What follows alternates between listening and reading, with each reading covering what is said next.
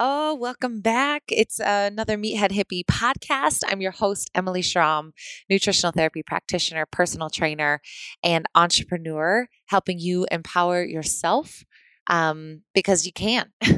that was like a very womp womp tagline. Okay, so you can empower yourself, and I just want to give you the tools to do it. This podcast is one of my favorite things to do because I get to talk to people that I love and maybe haven't gotten to connect as much through through the gram or through social media. And Nagar is one of those people that I've wanted to interview for a long time because she's a total meathead hippie and you're going to love her. I just cannot wait to dig into it.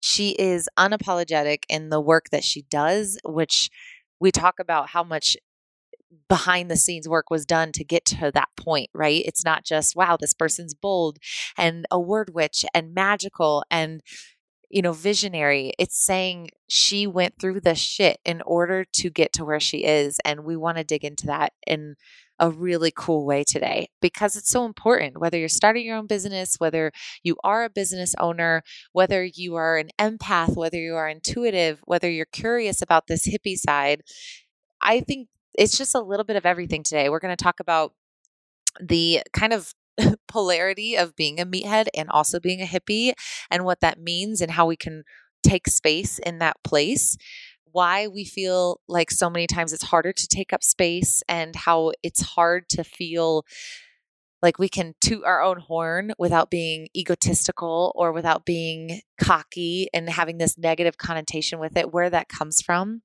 We talk about imposter syndrome, trusting your magic, we talk about boundaries and how the deeper we go into ourselves, those boundaries become effortless because there is no other way. Just like authenticity in the work that we do, it is hard to start and it is hard to practice, but once you start practicing it, there is no return.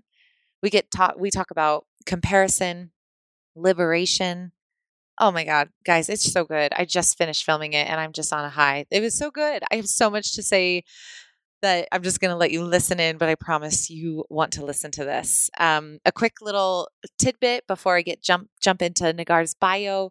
There is a MFit challenge happening right now, and we talk about boundaries quite a bit, and we talk about kind of our work and making our work accessible and giving all this stuff for free, which I love doing, right? The podcast and my Instagram and my YouTube and um, my Twitter. You know, we're constantly putting out work and I absolutely love it. I wouldn't want it any other way. But sometimes when people ask me about, well, where do I start? I just want to lose weight or what about macronutrients or what about a high fat diet? I have put together a 21 day program that's 21 bucks. It's been this cheap since I started it over six and a half years ago. It is this cheap because it should be this cheap for you to have the tools to start the life that you want. And I did not know where to start when I was first searching for kind of this gluten free paleo high fat lifestyle. I did it all wrong. And so that was the kind of start the origin of this 21 day program, but what it's turned into is a badass community of thousands of humans just doing their best, being their best, and learning about food and what works for their body.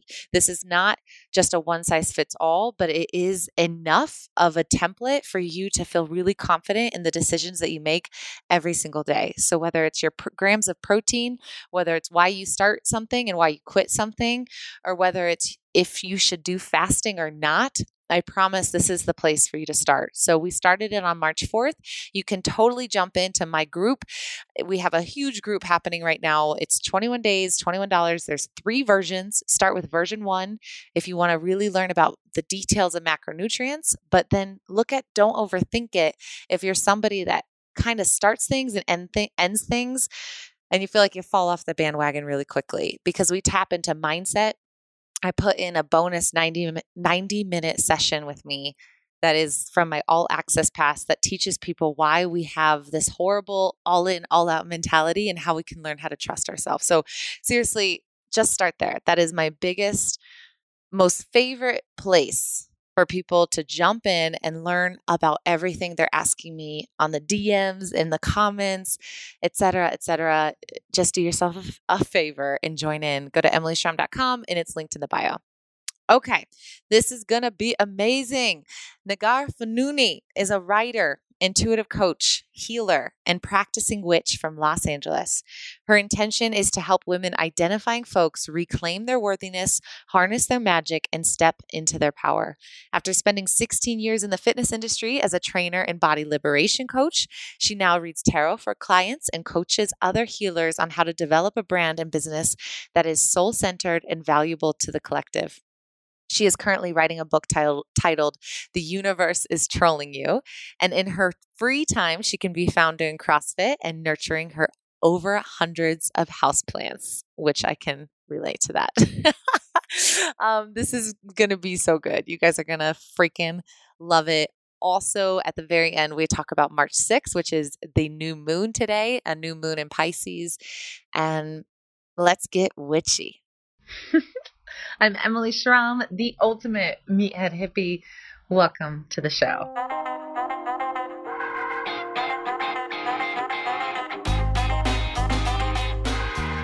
Nagar Mooney, welcome to Meathead Hippie. You just fit the description to a T, I think.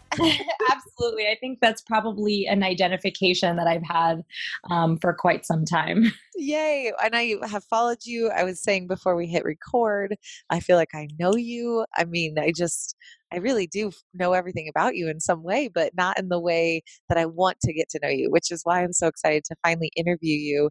It was a selfish reason because I we would be best friends. And yeah. I don't want to know you Instagram world. I want to know you real world. So, oh, thank um, you, Emily. Yeah, of course. Welcome to the show. I think really, you know, the work that you do I this is my favorite thing I pulled from your blog. you said um, from macros to magic. Yeah. from kettlebells to crystals, and it just explains it all together. Even though I know you still are, you know, swinging the kettlebells and doing, absolutely doing yeah. the ups and deadlifts. I want to just talk about that transition because um, there's room for both, right? Absolutely. I think it's just so fun. Eh, we've never had a podcast where we can just talk about like how much space you can take if you are both meathead and both hippie, or maybe you're a little more hippie than meathead, or maybe you're more meathead than hippie, but how much space you can take and should take when you have those two types of interests. And I would like to know just your journey figuring all that out? I mean, that's a really big question, but that's, what we'll, where we'll, we will start. Yeah, absolutely. And I, um, I will say that while I don't, while I no longer like offer fitness as um, a way to work with me, so I don't write training programs or you know train clients in fitness and nutrition any longer it is still a really really significant part of my life so you know i do crossfit five days a week um, i train with a team um, we're doing the open right now you know oh, so it's I'm like yeah i'm not even doing the open that's um, you know, just for fun let's be honest. Okay See, that, like that was my problem there is no just for fun it uh, so it's gone it, yeah. cut out. Out? well, I know who I'm competing with, and I know that it's not uh, the 40,000 other women across the world who are in my age group because there's you know these women are like this is their life they're they're trying to qualify or they're you know it's what they're doing. For me i'm just like uh, trying to keep up with the younger girls that i train in because i'm the oldest girl on my team um, and it's just fun to like kick everyone's ass and be like, yeah, I'm almost 37. So, so that's pretty much it. Yeah. Yeah. So yeah so while i don't i don't offer it anymore i don't um you know sell programs or do any of that stuff um it is still like a very very significant daily part of my life. I i do you know track my macros. I um you know i make sure that i'm recovered. I train 5 days a week. I do active recovery. I do ice baths. Like it's huge for me. I just started to feel probably about maybe 2 years ago like I just didn't have any more to offer in the fitness world that I had really pretty much said everything I wanted to say.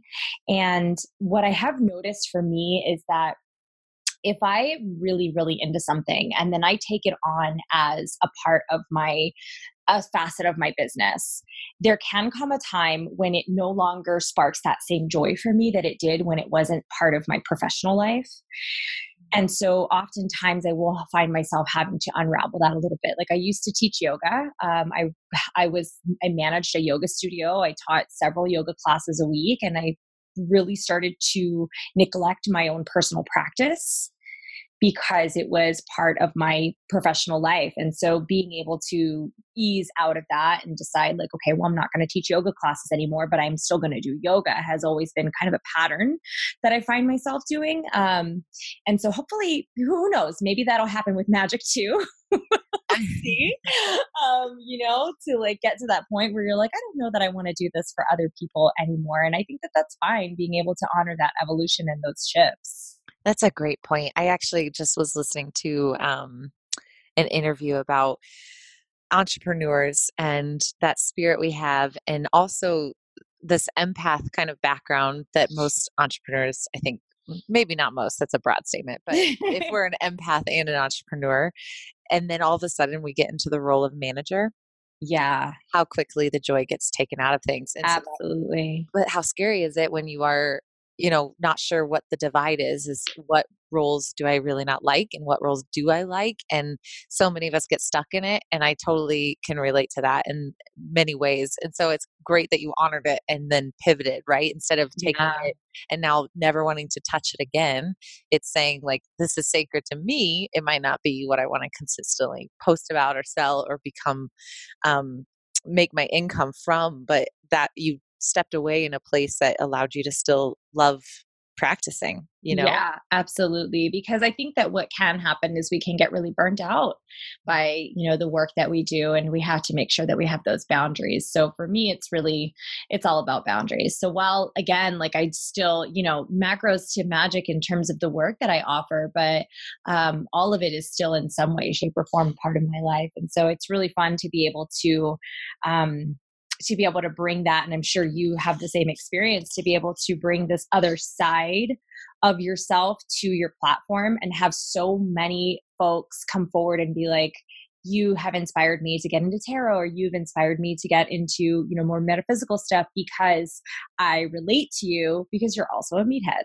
Mm-hmm. i and that's not typically a space that you see a lot of people like us in Mm, you know, you don't yeah. see a lot of like muscular, you know, fit women or women who prioritize fitness the way that we do in those metaphysical worlds. And so I think that for me, it's been really important to show up that way and show both of those very major facets of my life to help give other women who follow me that permission, right? That permission to be like, I can be both of these things. Like I'm allowed to be multidimensional and this is like a big topic, but I'm going to go into it because I, I feel like this has allowed, and this is the space that we are hopefully inspiring others to follow as well and pursue because so many times i mean you look at typical marketing and advertisement and you look at instagrams that are looked they look a certain way and they feel a certain way and the reason they're successful is because they're easy to digest they're mm-hmm. easy to mm-hmm. understand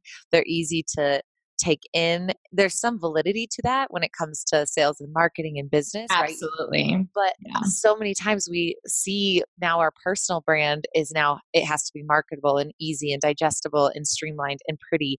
And when you say we have two very different polar opposite types of personalities and we can be both you demand a type of audience that you wouldn't otherwise demand if you were just posting the hippie side of yourself oh, or oh, absolutely. you know so i think it's just so cool and it's it's gonna get you know it's always to be hard and it's just like this constant having to sometimes turn off the people that we don't want, but the people that we get are the most amazing, radical humans. So, all my oh, listeners, absolutely. it's you. yeah, no, absolutely. And I think that um, from a marketing standpoint, it can be, uh, there can be a tendency towards scarcity when it comes to stuff like that, right? Like if I am too polarizing in this way, or if, you know, there's this very specific niche and it's meatheads who are also interested in crystals, like it's not, mm-hmm. it's, you think, okay, it's not a very very big pool of people to choose from. And so there can be that scarcity to sort of you know shift the other way and and make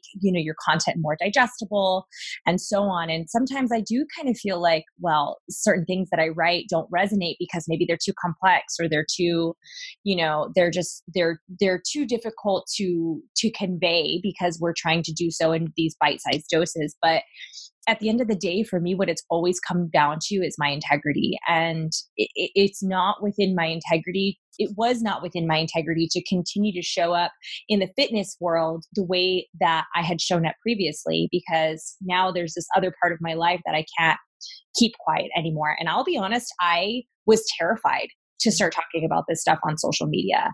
Um, you know, I had built my career and I had built my social media platform on fitness and nutrition and, and to a larger extent, body image and really helping women heal through distorted body image and dysmorphia and um, disordered eating and things like that, because that was what I had gone through. Mm. And so that had really become a major part of my platform. And so then to um, to introduce to this platform this other part of my life that had been very private and not and I had not been public about was terrifying. I was absolutely terrified that people would be like, what the fuck is she doing? Like, why does she think that we want to hear about tarot cards? Like, why?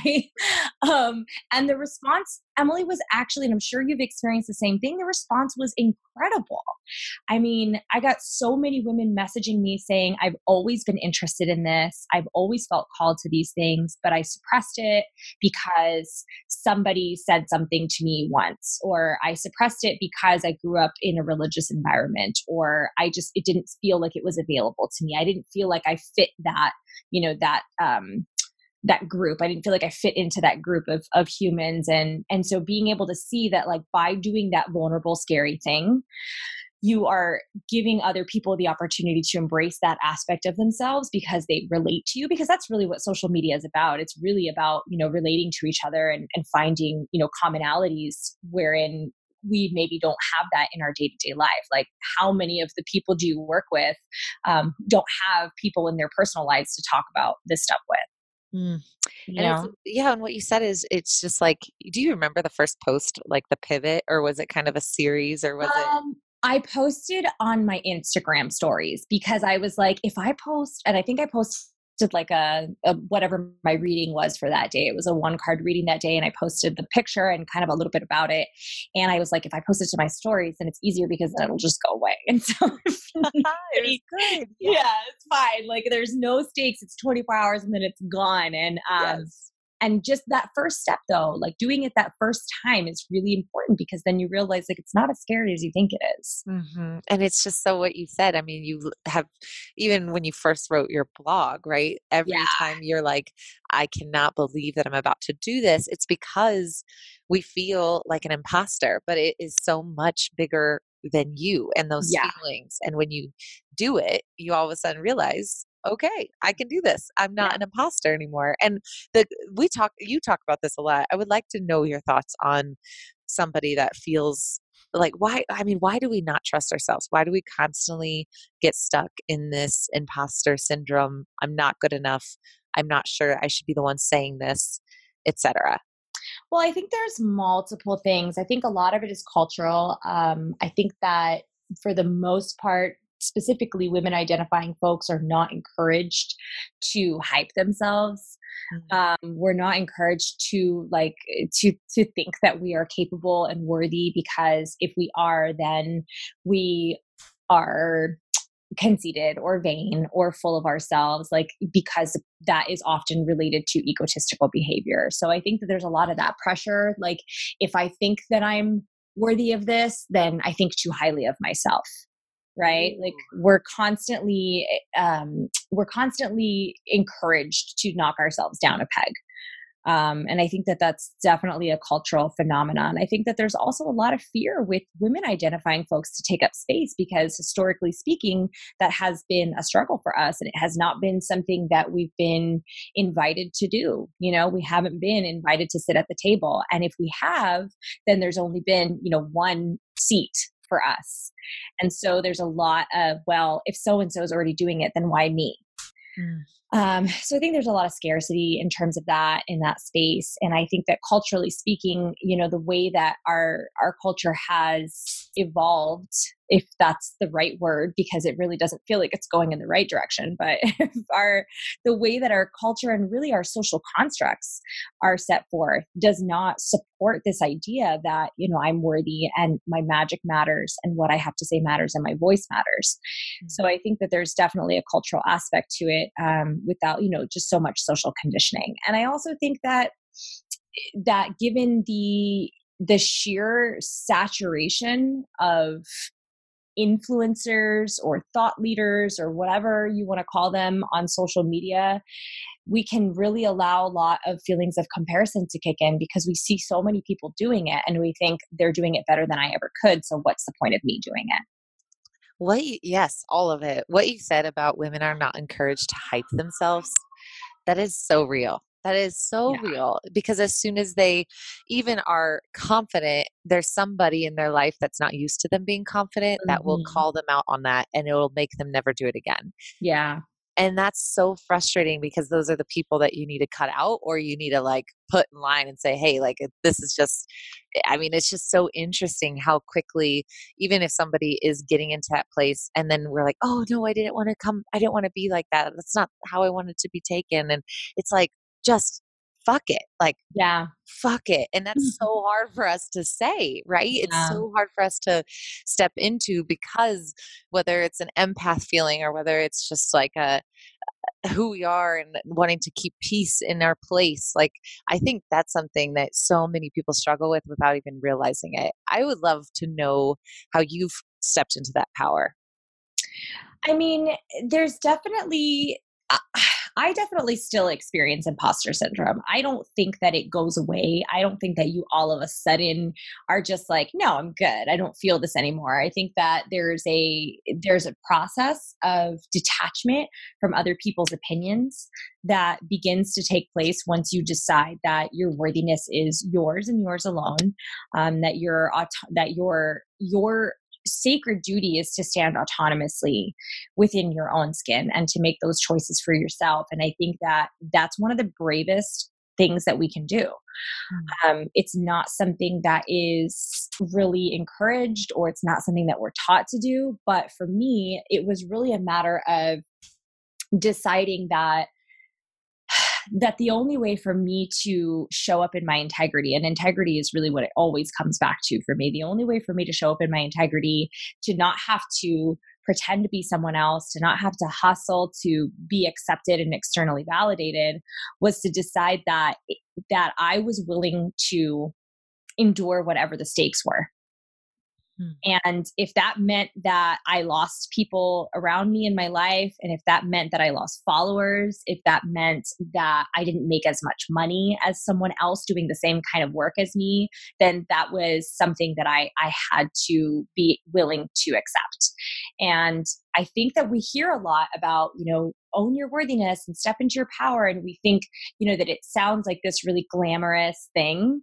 It sounds like it's so liberating, but there is no liberation without sacrifice. And knowing that, hey, by standing in my power and liberating myself from other people's opinions, from other people's, uh, from the pressure to conform, from the pressure for external validation, from hustling for my worthiness, that I might also lose a lot, I think was the, probably one of the most pivotal things for me.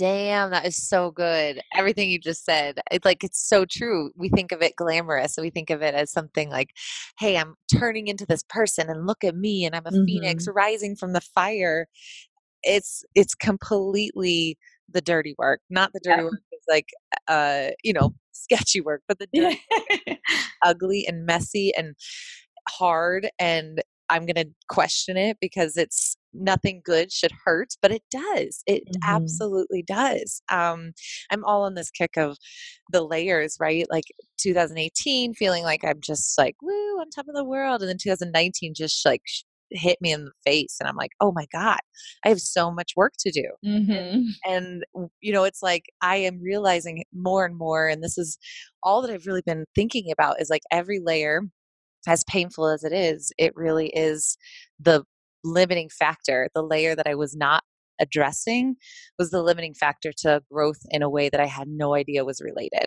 Yeah and damn it sucks but it's like it is the most important work to do which is really the work that you're doing. So I'm just so glad that you pivoted. You went from macros to magic and needed. and I think too that it's like you can't you get to the point where it's harder to um it's harder to pretend or to hustle to be someone that you think you're supposed to be than it is to be who you are.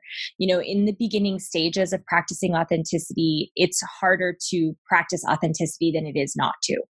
And the more you deepen that practice, the harder it is not to practice authenticity. And I think you do get to that point, and there is that sort of shift that whether you recognize it in the moment or not, you get to this point, however long into that practice, that you're like, fuck, I can't go back there's mm. no way. There's no way for me to not show up authentically because i've been practicing it for so long and i think that that's an important thing for people to recognize when it comes to practicing this stuff because i, I will often have people ask me like okay well what's the best way to practice authenticity or how do i start learning to accept and love and nurture myself? You know how do i detach from other people's opinions of me and stand in my own autonomy? And there's no simple answer. There's no quick fix. There's no magic pill.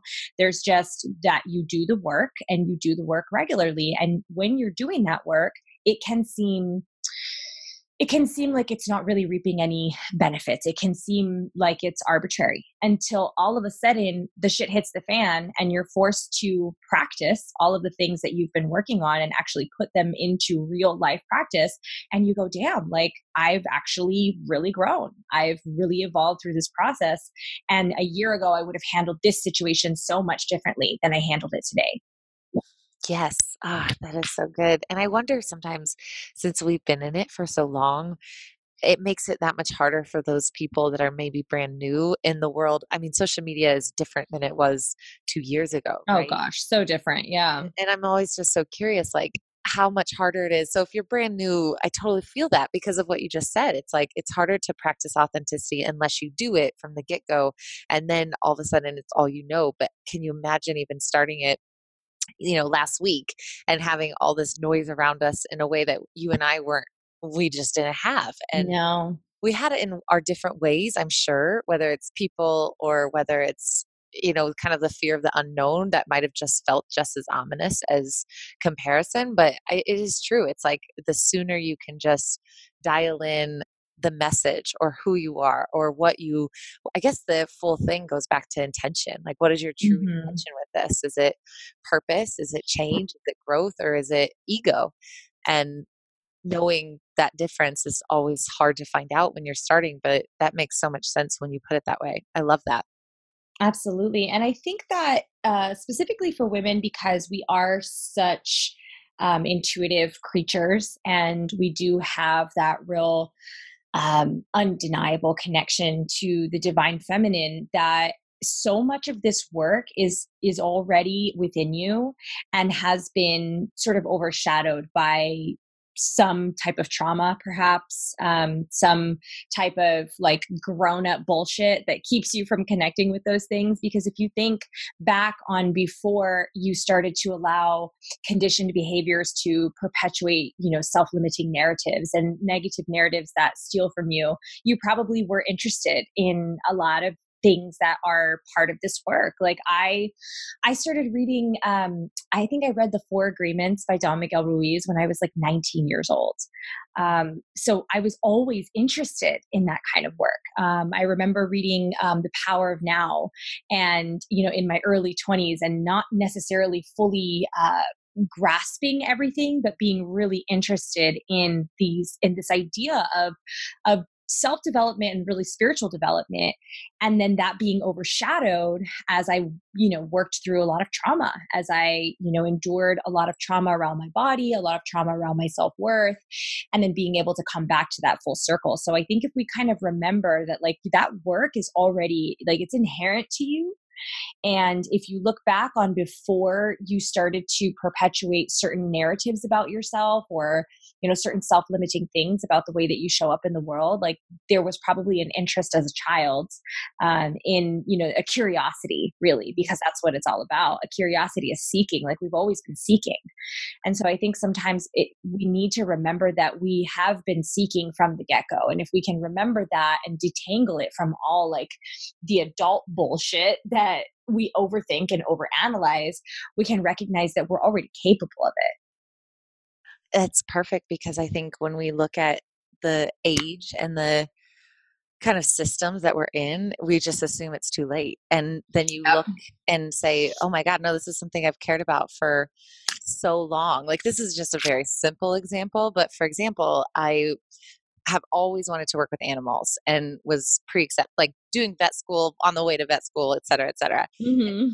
couldn't imagine my life without animals and then all of a sudden it was like the only way I was going to get I worked at a dog washing facility in order to like be around dogs. That's like how pivot my my life turned drastically. So I was like, okay, I'm washing dogs. I guess that's my association.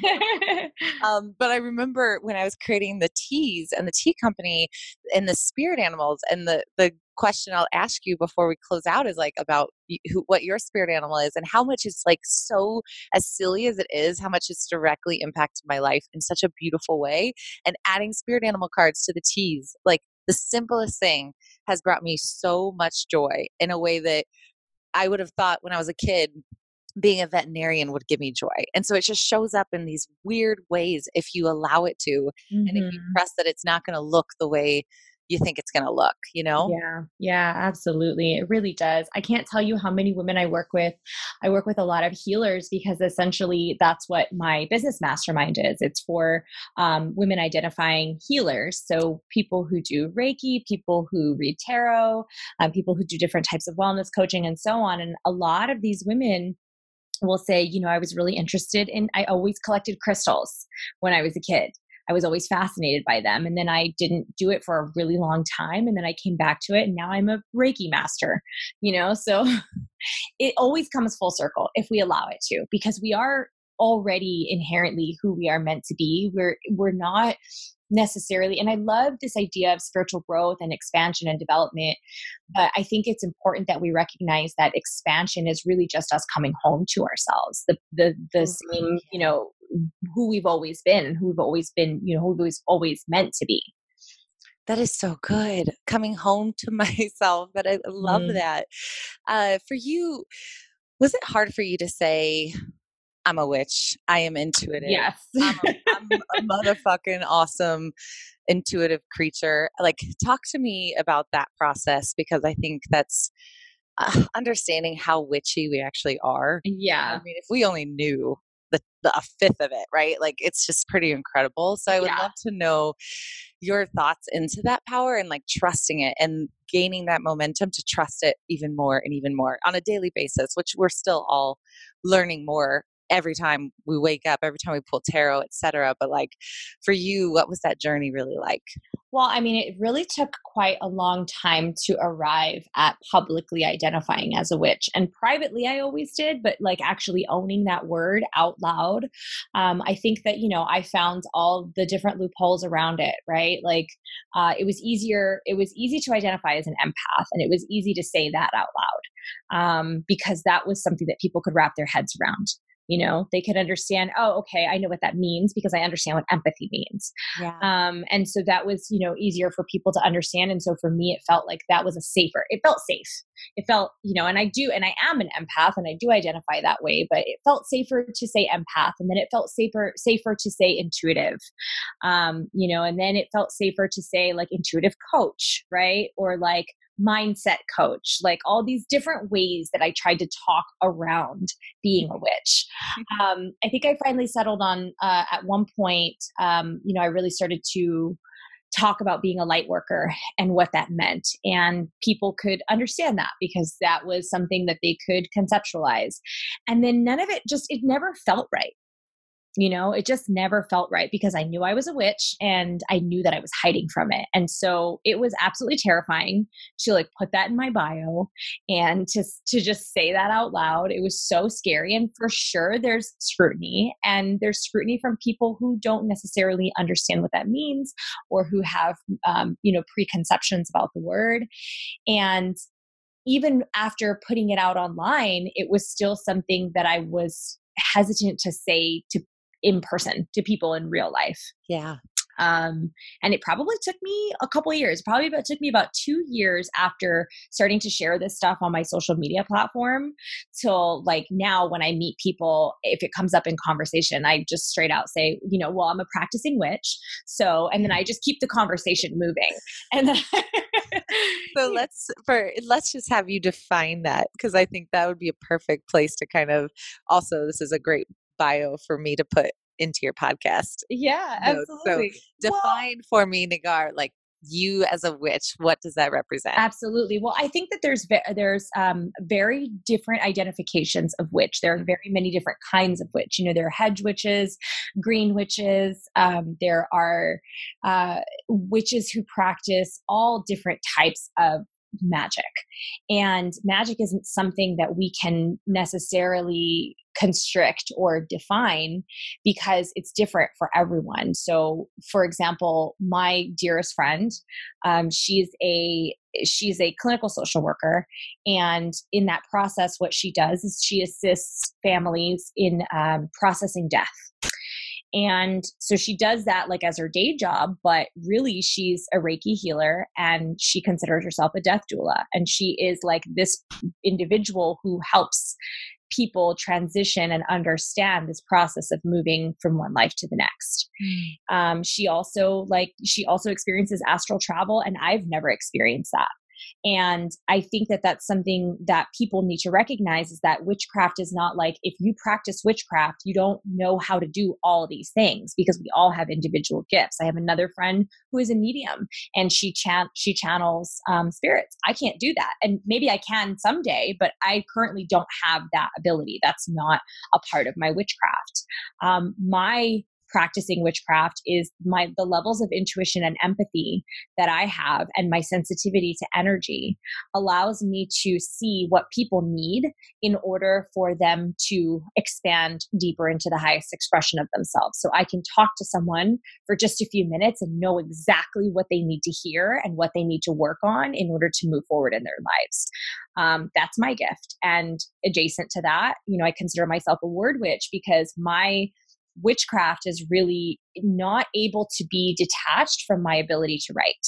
Um, my writing is part of my magic. It is not something that I necessarily want to do, it's something that I have to do. And it's my ability to write in a way that resonates with people. And when people say, like, I can't believe, you know, it's like you're inside my head. You know, it's like you knew what I needed to hear. And it's like, I don't know you. You're a stranger on the internet. I don't know you, but I am able to channel collective energy. And in that collective energy, I know what needs to be written. And so that's how I practice personally witchcraft in my work.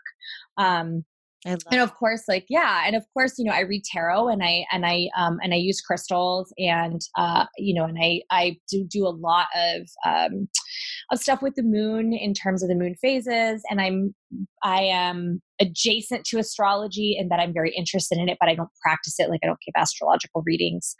Um, and tarot fits in for me in terms of my abilities as a, a practicing witch because i am a storyteller and tarot tells a story. And so for me, being a word witch, that's like kind of the all encompassing and why I excel at, as a tarot reader and not as a medium and not as a death doula and not as a Reiki healer. Like we all have different healing modalities and different healing specialties. And so I think it's important when we talk about witchcraft, we're not talking about, you know, we're all we're all like having a séance and we're all channeling spirits and we're all doing astral travel and we're all doing spell work. Like there are so many different ways to practice witchcraft.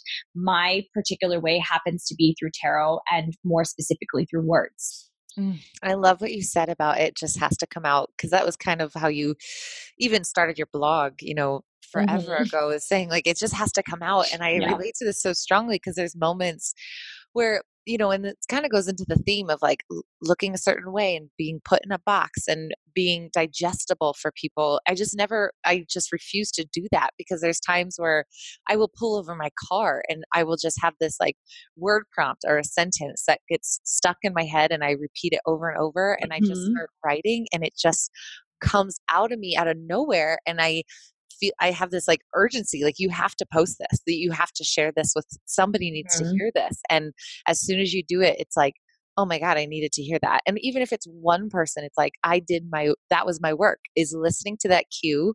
And despite what you're supposed to talk about, what you're supposed to do, because that's what it is, right? It's like all about this what we think we should be doing in this world and in this brand and in this business. And um, as soon as you just say, I guess fuck it is like the theme of the show. But mm-hmm. like, like, and you just listen to that calling, it's just so, it's so incredible. I love that. I think for you, and I just, it's just perfect because we have a new moon March 6th, which is tomorrow.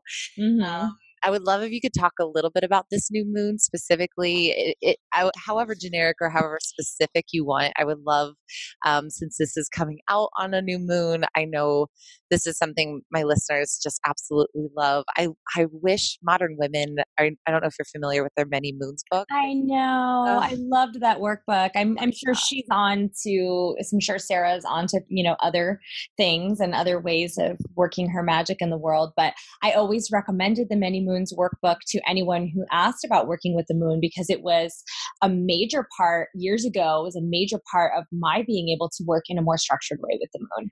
Isn't it? I mean, it was just incredible. I still like look at old posts still. Mm-hmm. I'm like, oh my God, this is so good. And I, yeah. I like their newest one as well. It's just a little bit different, obviously. Yeah. Um, but I don't even know. That was my only guide to the moon, really. Oh, outside oh, wow. The journal is that was it. And so I would love to see like if there's any takeaways for us to kind of be thinking about today um, or through this week or even in this month that I think would resonate with everybody because we all yeah. we all would like to be more witchy. Like, yeah, absolutely. and I think that I think that for women identifying folks in particular, be, working with the moon is really important because the moon represents the divine feminine, mm-hmm. um, with the sun representing you know the sacred masculine, and those are energies that have nothing to do with gender um, or gender identification, and they're just you know they're more disembodied energies that we can experience in different quantities at any given time. Um, but I think that it's very important for those of us who identify as women to be connected to the moon because that is where we are at home. Um, and so we have, of course, like a very, and I know that you do a lot of work in this realm, but a very simple, like, uh, way of reflecting on that is how deep we've gotten into hormonal birth control and a disconnection from our menstrual cycles. And I think that being able to pay attention to your menstrual cycle, if you happen to be on a, you know, not on hormonal birth control or you're, you're uh, potentially uh, don't have some sort of interruption to your menstrual, cy- menstrual cycle to be able to see how it is affected by the moon and how it works with the moon. Like I ovulate with the new moon almost always and and menstruate with the full moon almost always. So I don't have like a 26 day cycle. I have a however long the moon cycle is is when I'm when I'm going to be menstruating and um and I think that that's you know it's an important thing for us to be in touch with. So I think that if you're someone who is looking to step into working with magic and it feels maybe a little bit inaccessible um, or a little bit too complex or a world that you're not really sure how to engage with. Working with the moon is a great entry point for that. Mm. um, there's a lot of information out there about it too and it's really you know we're drawn to the moon. I mean i can't uh, i cannot be around a beautiful bright moon in the sky of any variety without staring at it. You know, it's not something that I can pull myself away from. Um, so I think that working with the moon is a great way for people to get started with this type of work. Uh, with this new moon in uh, this new moon is in Pisces, and so I think that it's it's really great because it's it's so intersectional with the conversation that you and I have been having. Because Pisces is the the twelfth sign on the astrological wheel, and it is the most empathic, the most intuitive, uh, the most clairvoyant, and really the most like emotional of all the signs, um, because it has absorbed all of the lessons that each sign before it has uh, overcome and endured.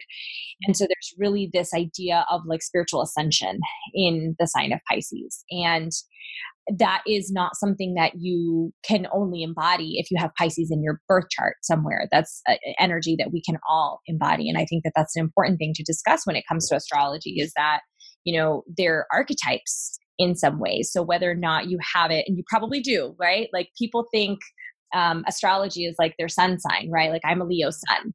Um, but there's so much more to your astrological chart than where the sun was when you were born. Um, and so you probably have Pisces somewhere in your chart, and that's worth looking into. But Pisces is really all about um, this like spiritual ascension and this ability to listen to intuitive messages and to be connected to source, to be connected to the universe in a way that really allows you to listen and to be connected to these messages that are happening at all times. So when you mention that sometimes you just have to pull over because you hear something repeating and you have to get it out and you don't question it. You don't question it and you just put it out there because you are attuned to that internal voice and you are attuned to those universal messages. And so this Pisces new moon is really an invitation for us to get more deeply attuned to those messages. Mm. I always think of new moons as an invitation. Um, you are invited to see things in a new way, in a fresh way, in a deeper way. Um, you're invited to embark on some type of new endeavor, whether it's a creative endeavor, a business endeavor, or spiritual, personal endeavor. You're invited to enter into new relationships, new ways of being in the world, new ways of seeing the world around you. And so, this is really an invitation for all of us to either connect with our intuition and connect with those those universal messages that are occurring at all times that we are conditioned to ignore um, or to deepen that practice. And so, wherever you are, whether you have no experience in witchcraft or moon magic or astrology or any of this, or you're already working in this and you're looking to deepen that practice, there's opportunities during this March new moon for us to get more deeply connected, which will require pausing, slowing down, listening. So, it's less about doing and it's more about listening. Hmm. I love it. I love it. I love it. I need it. I need all of it. well, we all at any given time, you know? So it's like yeah. no matter where you are on that spectrum of spiritual growth, there's always going to be something about every lunar event or every lesson or every message that relates to you because we're just consistently leveling up. Mm-hmm. And I, God, I just feel like that's been my last like two weeks really is this kind of hibernation hermit. Yes. Like ah, I just want to feel at peace in my own brain and I'm I know I'm not going to get it anywhere else because I can find it if I just be still enough to demand it. You know? Yes, absolutely. I have been heavy in a hermit phase for like the last several months. And I think that when you're in that hermiting sort of phase, it can be really easy to judge yourself for it and to mm-hmm. wonder, like, well, why am I withdrawing? You know, why don't I want to be social? Or why, you know, why do I, why am I irritable when I'm around other people? You know why am and we tend to sort of judge ourselves and think that there's something there's like a negative connotation with being a hermit right Mm-hmm. Um, but I think that if we can accept it and honor it, we can recognize that those hermit phases come throughout our lives and they serve us more than they steal from us. They serve as an opportunity for us to get more connected to our internal landscape. Um, you know, which I think is is the is the most it's the most responsible thing we can do as human being human beings on this planet is to be so deeply to deeply connected to our internal landscape that we are able to show up in the world as like our true authentic selves Yes. And I think, especially when you have talked, even at the beginning, when you address boundaries, right? We yes. think of boundaries being this, all right, now I have to create this boundary and re, like enforce this boundary and which sometimes has to happen when we're not quite sure what feels good and what doesn't feel good and we're kind of figuring it out but the that's the best lesson that has happened in the last couple months of it really has been like a three week hermit phase. Yes. I feel um, that for sure. yeah it's like oh my god i don't have it there's no let me think of the boundaries that need to be made. It's like no this just has to happen. Like this is what it is and there's no need to explain it. It is just it happens and it's like it, it's exactly what you just said right? When we pause and we create something that's that responsibility it's so cool because it's on us it's on us to connect with ourselves in order to make that effortless. It becomes just an extension of us versus something that we have to constantly think about and worry about and make sure we're doing which i think sometimes we always get stuck in like is this right? Is this wrong? What should mm-hmm. I do? So I love that. That is, it's really important work. So the boundary aspect of it is also really important during this Pisces new moon for those of you who do identify already as empaths or healers or intuitives in any way, um, because boundaries are going to be so essential to you um, if you if you aim to do that work without being burnt out. mm. Because once you identify as an empath and once you put that energy out into the world and you accept that calling you identify as an intuitive as a healer um, you will start to see a lot of people attracted to you who want a piece of your energy. And that is great as long as that energetic exchange is equal and as long as it doesn't it does not cross your boundaries because we're not useful as empaths and intuitives if we don't have boundaries. I would love to dig into this before I ask you your spirit animal. Okay.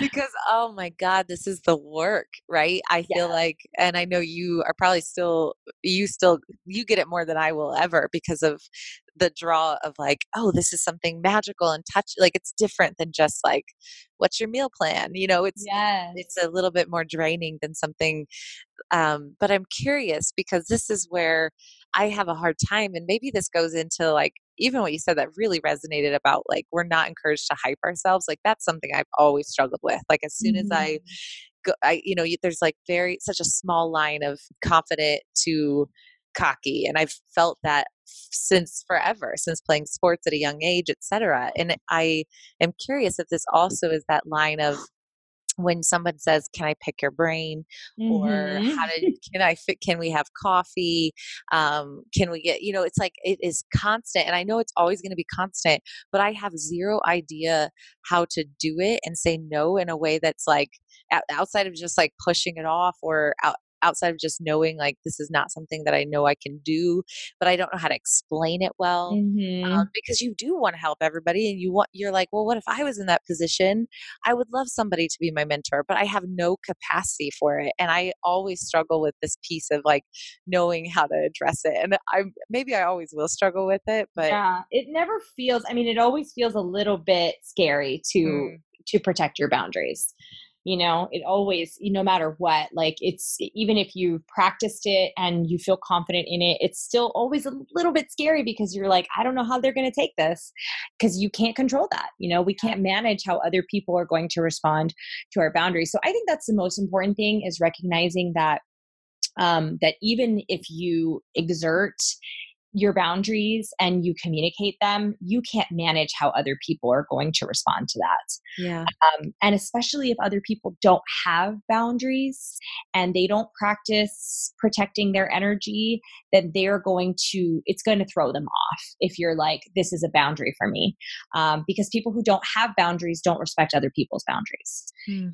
Um, and so I think that's an important thing to discuss. When it comes to that kind of stuff, like people want to pick your brain or people want to have coffee or they they see the work that you're doing and you know they want to um, they want to eh, they want to absorb it from you in some way. Um, I always like to think, okay, I give this person the benefit of the doubt that they don't know that I offer this as a service. Mm so that's that's a big thing for me is like i because my first reaction used to be like i was annoyed. I was uh, i was like who why would you do this? Why would you ask me for this? Like why would you ask to just take my time and my energy for free without mm-hmm. offering something in exchange. Um, so I always just try to assume, okay, I give people the benefit of the doubt, and I assume they don't know that I offer this as a service. They don't know that I get paid to do this, um, mm-hmm. um, or they don't know that they're crossing a boundary. Because how can they know that they're crossing a boundary if I'm not clear about the boundary? That's a great point. Yeah, that's, that's that's perfect. And I would love just um you do one-on-one consults but you also are about to launch your new group consult uh, program the alchemy collective. You yeah. have a mastermind. I would love if you could just talk about outside of your um, instagram where you have instagram tvs and kind of longer videos about the moons and all the things we talked about guys. Go watch this because mm-hmm. she digs into it in detail. Um, but outside of your instagram what other things like where do people go? How do they connect with you I would love you to just talk about kind of the best way to plug in to what you do. Yeah, I mean, I I primarily like on the internet, live on Instagram. Uh, because I really appreciate that the platform really has become sort of an all-in-one experience, which of course is their marketing tactic, but it's they've got me right. So they got me. I'm hooked. Um, I don't like to spread my energy too much across different platforms. So, um, so I primarily do a lot of work on Instagram. Um, my behind the scenes work is, of course, spent writing and illustrating. I'm um, illustrating an Oracle deck. Um, oh, yeah. So that should be fun. Um, that is a really terrifying project for me uh, because it's definitely like a new landscape for me to step into. But um, so perfectly aligned with the work that I'm doing. So I'm doing mm-hmm. that.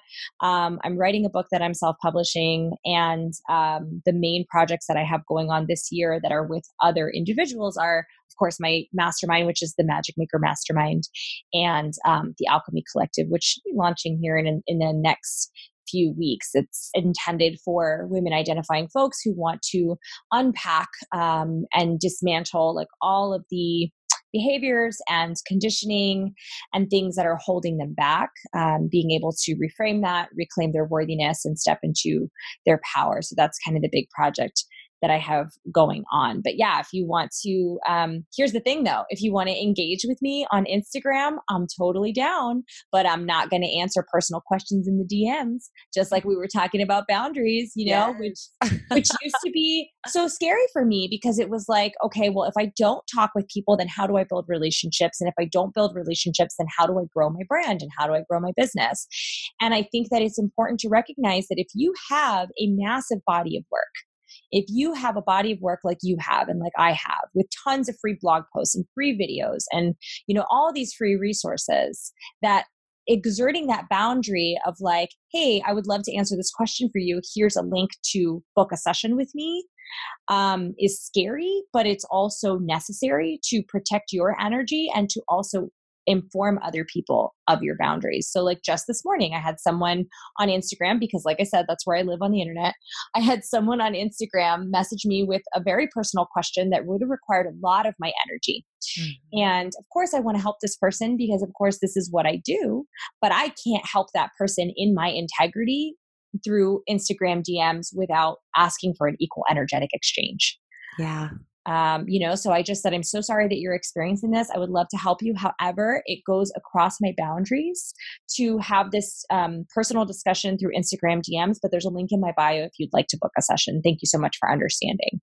Um, and she actually responded back and was like, I totally understand. I didn't mean to cross your boundaries. I really appreciate you being clear. So to kind of just take that full circle. no, that's perfect. It's so true. It's like, and I don't think people realize it unless they just start a business. And maybe many of us are like, all of us are like, no, we have to be on it all the time to to respond to those answers. Mm-hmm. But the people that we want, right? Don't forget, and this is something I have to remind myself: the people we want are going to do a little bit of digging. They're going to mm-hmm. be, you know, obviously that's on us to make it clear and to communicate and to you know direct as appropriate which is the work of more of a website or a developer.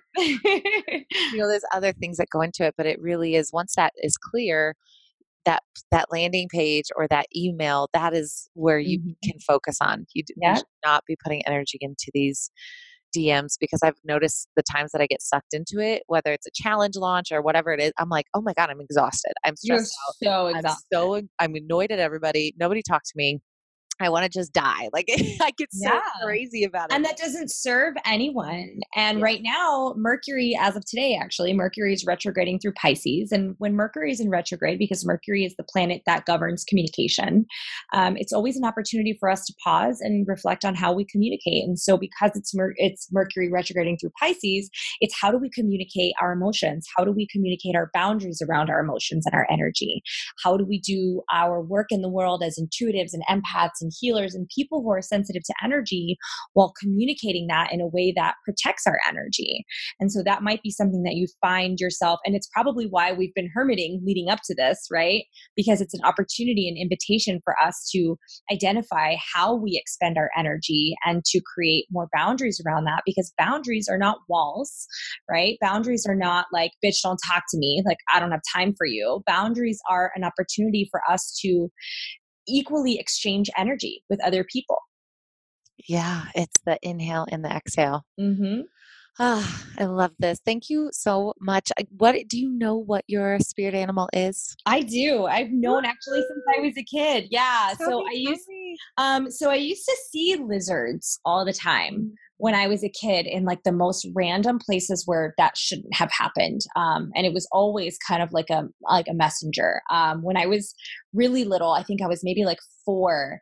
I remember my sister and I were sitting watching cartoons, and the front door was open, and a giant lizard just walked into walked in through the front door.